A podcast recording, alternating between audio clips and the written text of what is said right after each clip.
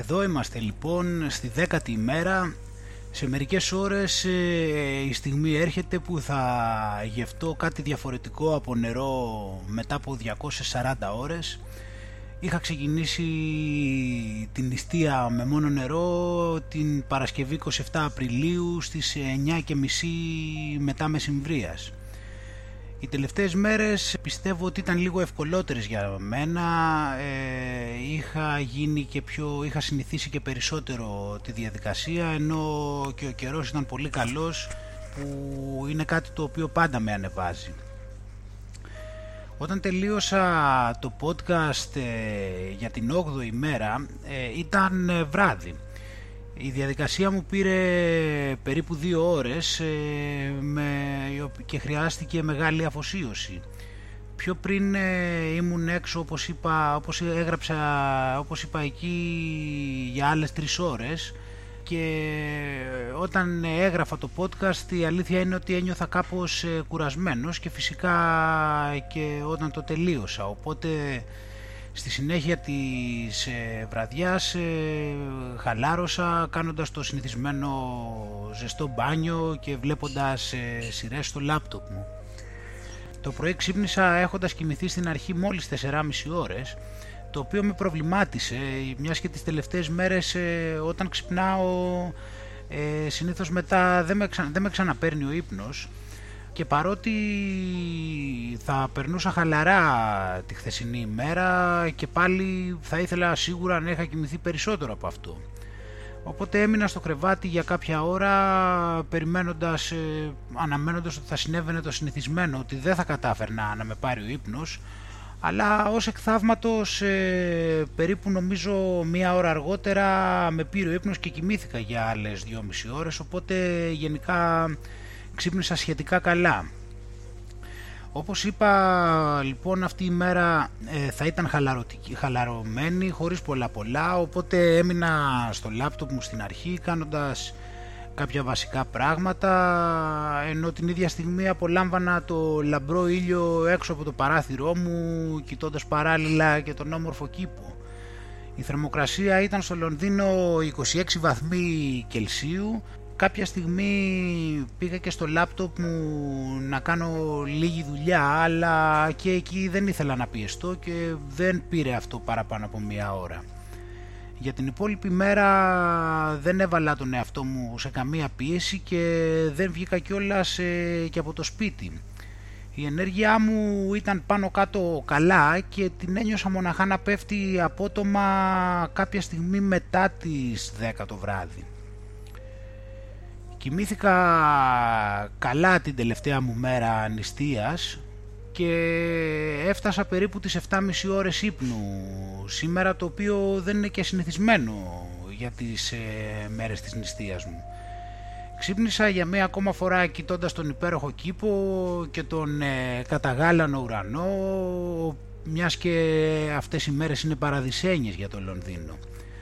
Μετά τον διαλογισμό μου αφού έκανα κάποια βασικά πράγματα στο λάπτοπ μου έφυγα μιας και ήταν η ώρα να πάω για ψώνια γιατί όπως είπαμε το βράδυ χρειάζεται να φάω. Επίσης θα ένιωθα και πάνω μου και λίγο από τον υπέροχο ήλιο. Γύρισα σχετικά κουρασμένος μιας και κουβάλισα αρκετά πράγματα σύν ότι η θερμοκρασία εδώ είναι σήμερα 28 βαθμοί Κελσίου που είναι πάρα πολύ ζεστά για το Λονδίνο. Ε, όπως και να έχει αφού έβαλα τα πράγματα σε τάξη ξεκουράστηκα για λίγο και τώρα είναι η ώρα να ηχογραφήσω αυτό το podcast ε, όπως και το αντίστοιχο του που κάνω στα αγγλικά όπως κάνω πάντα μετά από αυτό θα φύγω από το σπίτι για να πάω σε κάποιο μάθημα που παρακολουθώ τις Δευτέρες και όταν γυρίσω θα είναι η ώρα ε, ξέρω ότι χρειάζεται να ξεκινήσω προσεκτικά την επαναφορά μου στην τροφή. Ε, πήγα έξω και αγόρασα κάποιους ε, φρέσκους χυμούς ε, με μοναχά ε, φυσικά σάκχαρα και όχι προστιθόμενα, δηλαδή σάκχαρα που προέρχονται μοναχά από τα φρούτα ε, και κάποια φρούτα όπως ε, αχλάδια, blueberries, ε, σταφύλια, βανίλιες κλπ. Ε, εκτός από αυτό νομίζω ότι ίσως ε, φάω και κάποιες γλυκοπατάτες στον ατμό και αναλόγως ε, ίσως ένα μικρό πιάτο με oats, με porridge αυτό που λέμε κουάκερ το βράδυ και αύριο βλέπουμε πως θα αισθάνομαι. Κοιτώντας πίσω τις τελευταίες 10 μέρες τώρα διαπιστώνω, παρατηρώ ότι δεν είχα τόσες πολλές λιγούρες για φαγητό σε σχέση με πέρυσι που είχα κάνει το ίδιο πράγμα. Ίσως ε, είχα καλύτερο έλεγχο του μυαλού μου.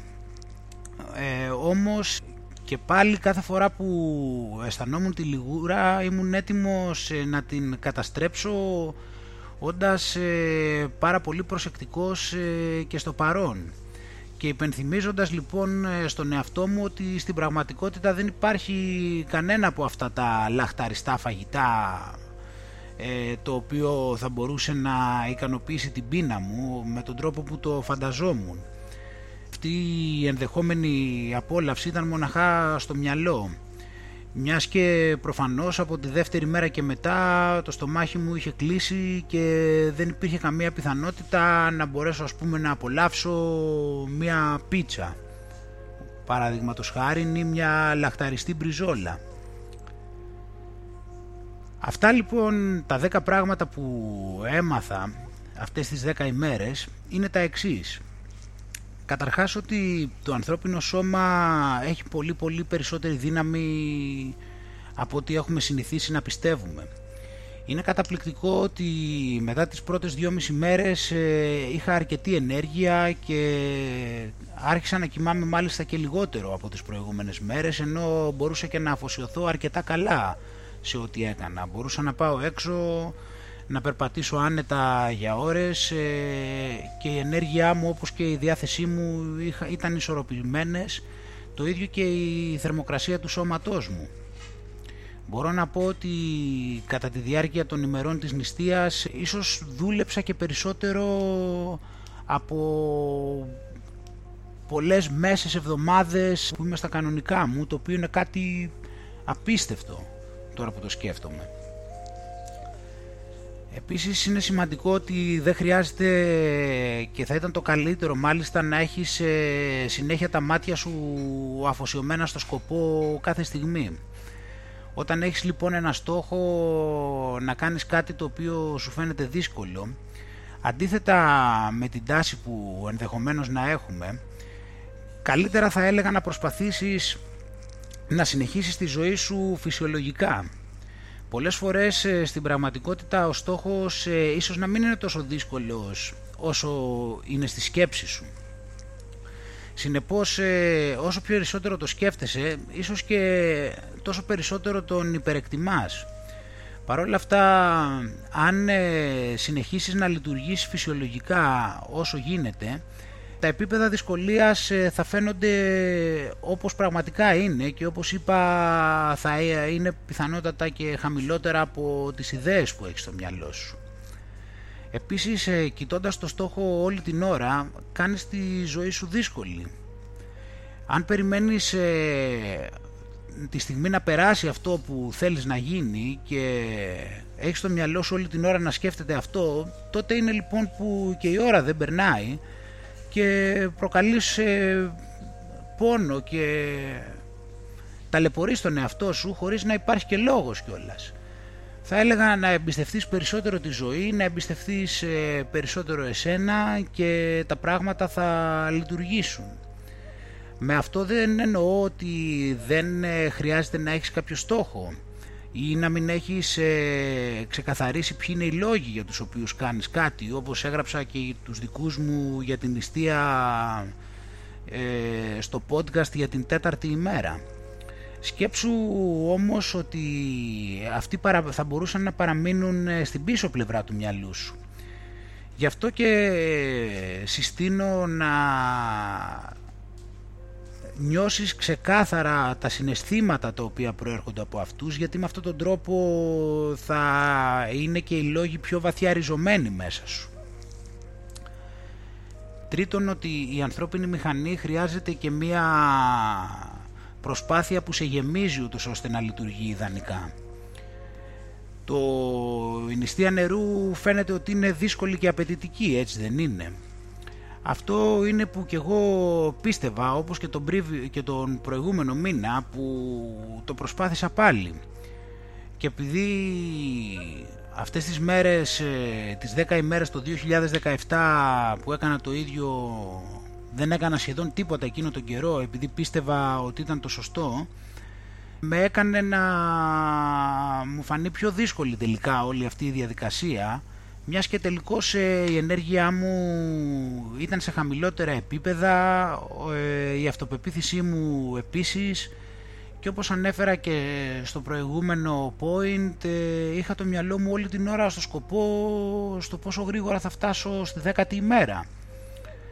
Αυτή τη χρονιά εργάστηκα όσο περισσότερο όσο μπορούσα, χωρίς, χωρίς όμως να πιέζομαι και αυτό που με εξέπληξε ήταν ε, η δύναμη του ανθρωπίνου μυαλού η οποία με έκανε να τελικά και το γεγονός ότι ήμουν εργατικός ε, να νιώθω και πιο υγιής, ε, πιο χαρούμενος και έχοντας πιο πολύ αυτοπεποίθηση στη διαδικασία. Και αντί να νιώθω τόσο πιεσμένος όσο το 2017, αυτή τη φορά το ευχαριστιόμουν περισσότερο. Κάτι ακόμα είναι ότι τα σώματά μας έχουν τόσες πολλές ε, τοξίνες ε, συγκεντρωμένες που ούτε μπορούμε να το διανοηθούμε. Όταν έχει συνηθίσει μια, μια χημική ουσία η οποία είτε ξέρεις είτε δεν ξέρεις ε, δεν μπορείς να κατανοήσεις ε, πόσο καταστροφική είναι για σένα και πόσο επηρεάζει το σώμα σου και την υγεία σου. Αυτός είναι και ο λόγος που ένας ε, βαρύς καπνιστής ε, μπορεί να καπνίσει τρία πακέτα την ημέρα εύκολα όταν ε, ένας που δεν καπνίζει καθόλου μπορεί και να του έρθει εμετός ε, μέσα από μία τζούρα. Ο καπνιστής δεν μπορεί να καταλάβει για ποιο λόγο συμβαίνει κάτι τέτοιο. Με τον ίδιο τρόπο όλα αυτά τα χρόνια οι ζωές μας καταναλώνουμε στις ζωές μας τοξίνες και τοξίνες από τις οποίες έχουμε συνηθίσει οπότε δεν αισθανόμαστε καμία διαφορά όταν τις βάζουμε μέσα μας ή ίσως ε, και να αισθανόμαστε καλύτερα λόγω της έλλειψής τους πιο πριν. Και, και σκεφτόμαστε μάλιστα ότι κάνουμε και καλό στον εαυτό μας. Ειδικότερα όταν η κοινωνία μας έχει πει ότι αυτού του είδους το φαγητό είναι υγιές. Στην τελευταία περίπτωση ε, ευχαριστιόμαστε όταν ε, βάζουμε μέσα μας τα χημικά Λόγω του, όπως είπα και πριν, του γεγονότος ότι πιο πριν ε, είχαμε στέρηση αυτών και η απώλειά τους πηγαίνει χέρι-χέρι μαζί με την ιδέα που μας είχαν πει ότι δηλαδή είναι υγιή και γι' αυτό τα ευχαριστιόμαστε όταν, έρχονται, όταν εισέρχονται οπότε όλα μας φαίνονται εκείνη την ώρα τέλεια και συνεχίζουμε. Το ίδιο σημαίνει, το ίδιο μπορεί να συμβεί προφανώς και για την ψυχολογία μας, μιας και εκεί κιόλας δεν έχουμε και ένα όργανο το οποίο να χωνέψει τα στοιχεία που δεχόμαστε από το περιβάλλον. Είναι πολύ πιθανό λοιπόν ε, μέσα στα χρόνια να έχουμε συνηθίσει καταστάσεις που στην πραγματικότητα είναι καταστροφικές για εμάς. Αλλά επειδή συνειδητά ακολουθούμε την κοινωνία η οποία λέει ότι είναι σωστό, και εμείς ε, έχουμε συνηθίσει να το κάνουμε αυτό, δεν κάνουμε και τίποτα τελικά ούτως ώστε να ξεφύγουμε και να απομακρυνθούμε και μάλιστα πολλές φορές μπορεί και να, να θέλουμε να πείσουμε τον εαυτό μας ότι είναι σωστό αυτό που κάνουμε. Δεν είναι τυχαίο ότι βλέπουμε σήμερα τόσους πολλούς ε, ανθρώπους σε καταστάσεις ε, κατάθλιψης και πολλές φορές ε, άλλους οι οποίοι βρίσκονται σε κατάθλιψη και ούτε καν θέλουν να το αποδεχτούν μιας και η ιδέα τους είναι ότι αυτό που κάνουν τους προκαλεί χαρά. Επίσης η καφεΐνη είναι πάρα πολύ εθιστική όπως είπα και στις δεύτερες ημέρες στο podcast Είχα πολλούς πονοκεφάλους τότε και είχα προβλήματα ακόμα και να με πάρει ο ύπνος ε, λόγω της πίεσης του μαξιλαριού πάνω στο κεφάλι μου. Αυτό, αυτό ξεκάθαρα ερχόταν ε, από την έλλειψη καφεΐνης καθώς είχα μείνει πολλές φορές ε, για δύο μέρες ε, χωρίς φαγητό αλλά με καφεΐνη και δεν είχα κανένα τέτοιο πρόβλημα.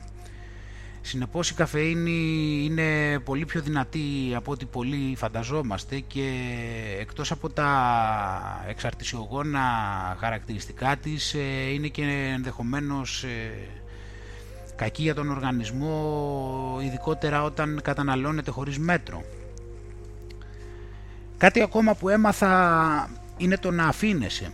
Το σώμα ξέρει πολύ καλά πώς να λειτουργήσει και όπως έχω πει και πολλές φορές ε, και όπως είναι και προφανές πολλές διαδικασίες ε, συμβαίνουν αυτόματα.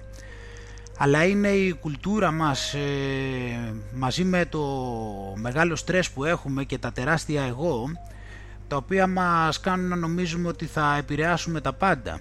Με αυτόν τον τρόπο πιεζόμαστε περισσότερο και τις περισσότερες φορές ε, δεν παίρνουμε μάλιστα και τα αναμενόμενα αποτελέσματα μιας και δεν αφήνουμε τα πράγματα να λειτουργήσουν φυσιολογικά. Συνεπώς ε, αν κάνουμε ένα βήμα πίσω και αφήσουμε λίγο τα πράγματα να ακολουθήσουν το ρυθμό τους πολλές φορές ε, είναι σοφότερο.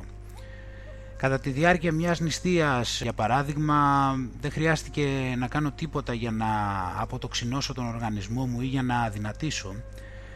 Ε, μοναχά το χρειαζόταν να ξεκουραστώ, να χαλαρώσω και να περιμένω. Και όσο χαλαρώ, χαλάρωνα, τόσο και περισσότερο λειτουργεί και οι αποτοξινωτικές διαδικασίες, μιας και δεν επηρεάζονται από άλλες διαδικασίες. Και μπορώ να πω και το ίδιο πράγμα για κάποιον ο οποίος ε, ξεκινάει να τρώει λιγό, καλύτερα ή λιγότερες θερμίδες ούτως ώστε εκτός των άλλων να χάσει βάρος. Με το να κοιτάει διαρκώς ε, το σώμα του ξανά και ξανά στέλνει συνεχώς πίεση στον εαυτό του η οποία πολλές φορές ε, δεν έχει και καμία σημασία. Δεν εννοώ να μην ε, έχεις μετρήσεις ή να μην ξέρεις τίποτα για την κατάστασή σου, αλλά χρειάζεται να υπάρχει μια ισορροπία σε αυτό και μαζί με τις μετρήσεις να υπάρχει και μια εμπιστοσύνη στη διαδικασία την ίδια. Η υπομονή σημαίνει να αφοσιώνεσαι στην τωρινή στιγμή. Ξέρω πως ε, πολλές φορές που αντιμετωπίζουμε κάτι δύσκολο έχουμε την τάση να θέλουμε να τελειώσει, δύσκολο, να τελειώσει γρήγορα. Αλλά με αυτόν τον τρόπο χάνουμε τον εαυτό μας και πιεζόμαστε κι άλλο κοιτώντας το τελικό στόχο όλη τη, ε, κάθε στιγμή. Και αυτό είναι δύσκολο γιατί συνεχίζουμε να το σκεφτόμαστε ξανά και ξανά το πότε θα φτάσει στο τέλος του. Είναι ευκολότερο λοιπόν ε, έτσι να χάσεις και την υπομονή σου στο τέλος. Αντιθέτως, ε, αν αλλάξουμε τρόπο σκέψης και αφοσιωθούμε στην τωρινή στιγμή, στο πώς ε, είναι τα πράγματα κάθε στιγμή και τι θέλουμε κάθε στιγμή ξεχνώντας ε, τίποτα όλα τα υπόλοιπα όπως πόσος χρόνος χρειάζεται ή που είμαστε ή το τι παραπάνω θέλουμε και ούτω καθεξής ε, τότε μπαίνουμε περισσότερο και στη ροή και ίσως τα πράγματα έτσι να πάνε και πιο ομαλά ώσπου να φτάσει ο τελικός στόχος. Όταν επιτυγχάνεις ένα σκοπό επίσης ε, δεν είναι το τέλος των πάντων. Ένα ακόμα πράγμα που οι άνθρωποι συχνά ξεχνούν όταν έχουν κάποιο σκοπό είναι ο, ο χρόνος του μετά από αυτό οπότε μπορεί να δώσουν τον καλύτερο εαυτό τους να φτάσουν εκεί και στη συνέχεια σταματούν να ενδιαφέρονται για τα πάντα και για οτιδήποτε έχει να κάνει με αυτό.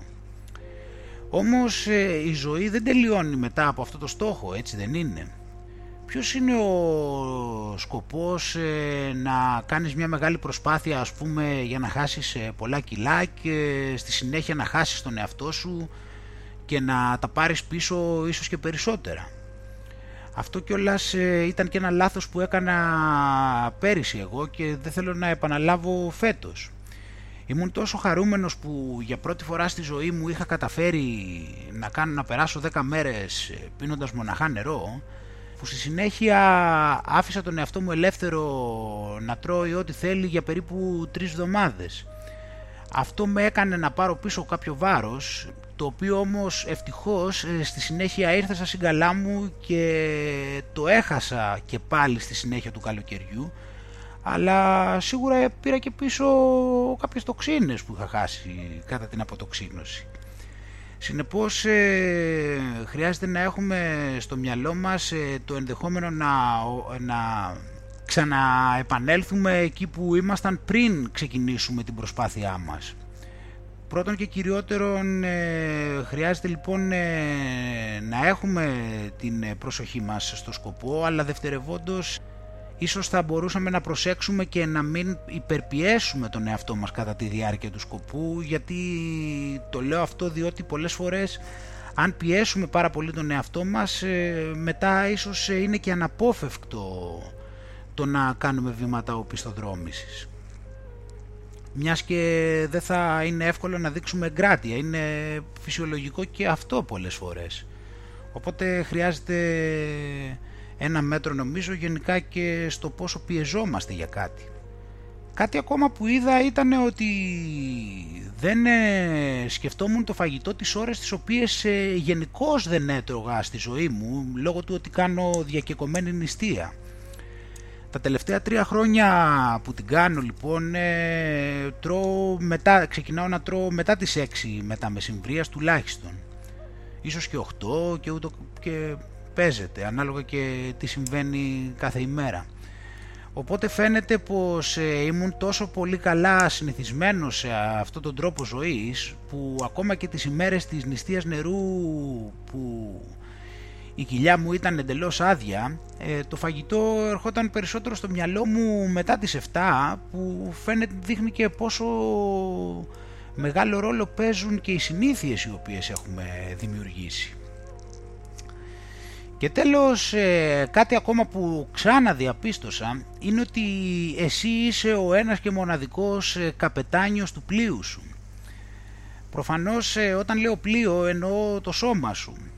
Φαίνεται πως οι άνθρωποι τις περισσότερες φορές λειτουργούν σε μια διαδικασία ύπνωσης και χωρίς να καταλαβαίνουν ε, παρασύρονται από εδώ και από εκεί και είναι επηρεασμένοι από τις ε, τάσεις τους, ε, είμαστε επηρεασμένοι από τις καταστάσεις, από τα συναισθήματά μας, από άλλους ανθρώπους και ούτω καθεξής. Και όσο μεγαλύτερο εγώ έχουν οι άνθρωποι, τόσο περισσότερο προσπαθούν να δικαιολογήσουν τις πράξεις τους αργότερα, ώστε να πείσουν είτε τον εαυτό τους είτε τους άλλους ότι έκαναν μια συνειδητή επιλογή όταν στην πραγματικότητα δεν ήταν ποτέ συνειδητή αυτή. Αυτό που θέλω να πω λοιπόν ε, είναι ότι τελικά κάθε στιγμή εσύ μπορείς να διαλέξεις οτιδήποτε θέλεις. Πολύ συχνά νομίζω ότι το ξεχνάμε αυτό και έχουμε και φοβίες για το αν θα τα καταφέρουμε. Ό,τι να λένε και οτιδήποτε και αν λένε οι άλλοι, οτιδήποτε και αν είναι τα συναισθήματά σου και το πώς προσπαθούν αυτά να σε παρασύρουν προς μια κατεύθυνση, όταν ε, είσαι στο τώρα και ξύπνιος κάθε στιγμή και ξέρεις τι πραγματικά θέλεις, τότε μπορείς πολύ απλά να το επιλέξεις, να το κάνεις και να πας προς την κατεύθυνση την οποία εσύ πιστεύεις ότι είναι σωστή, χωρίς να έχεις κανένα άλλο εμπόδιο.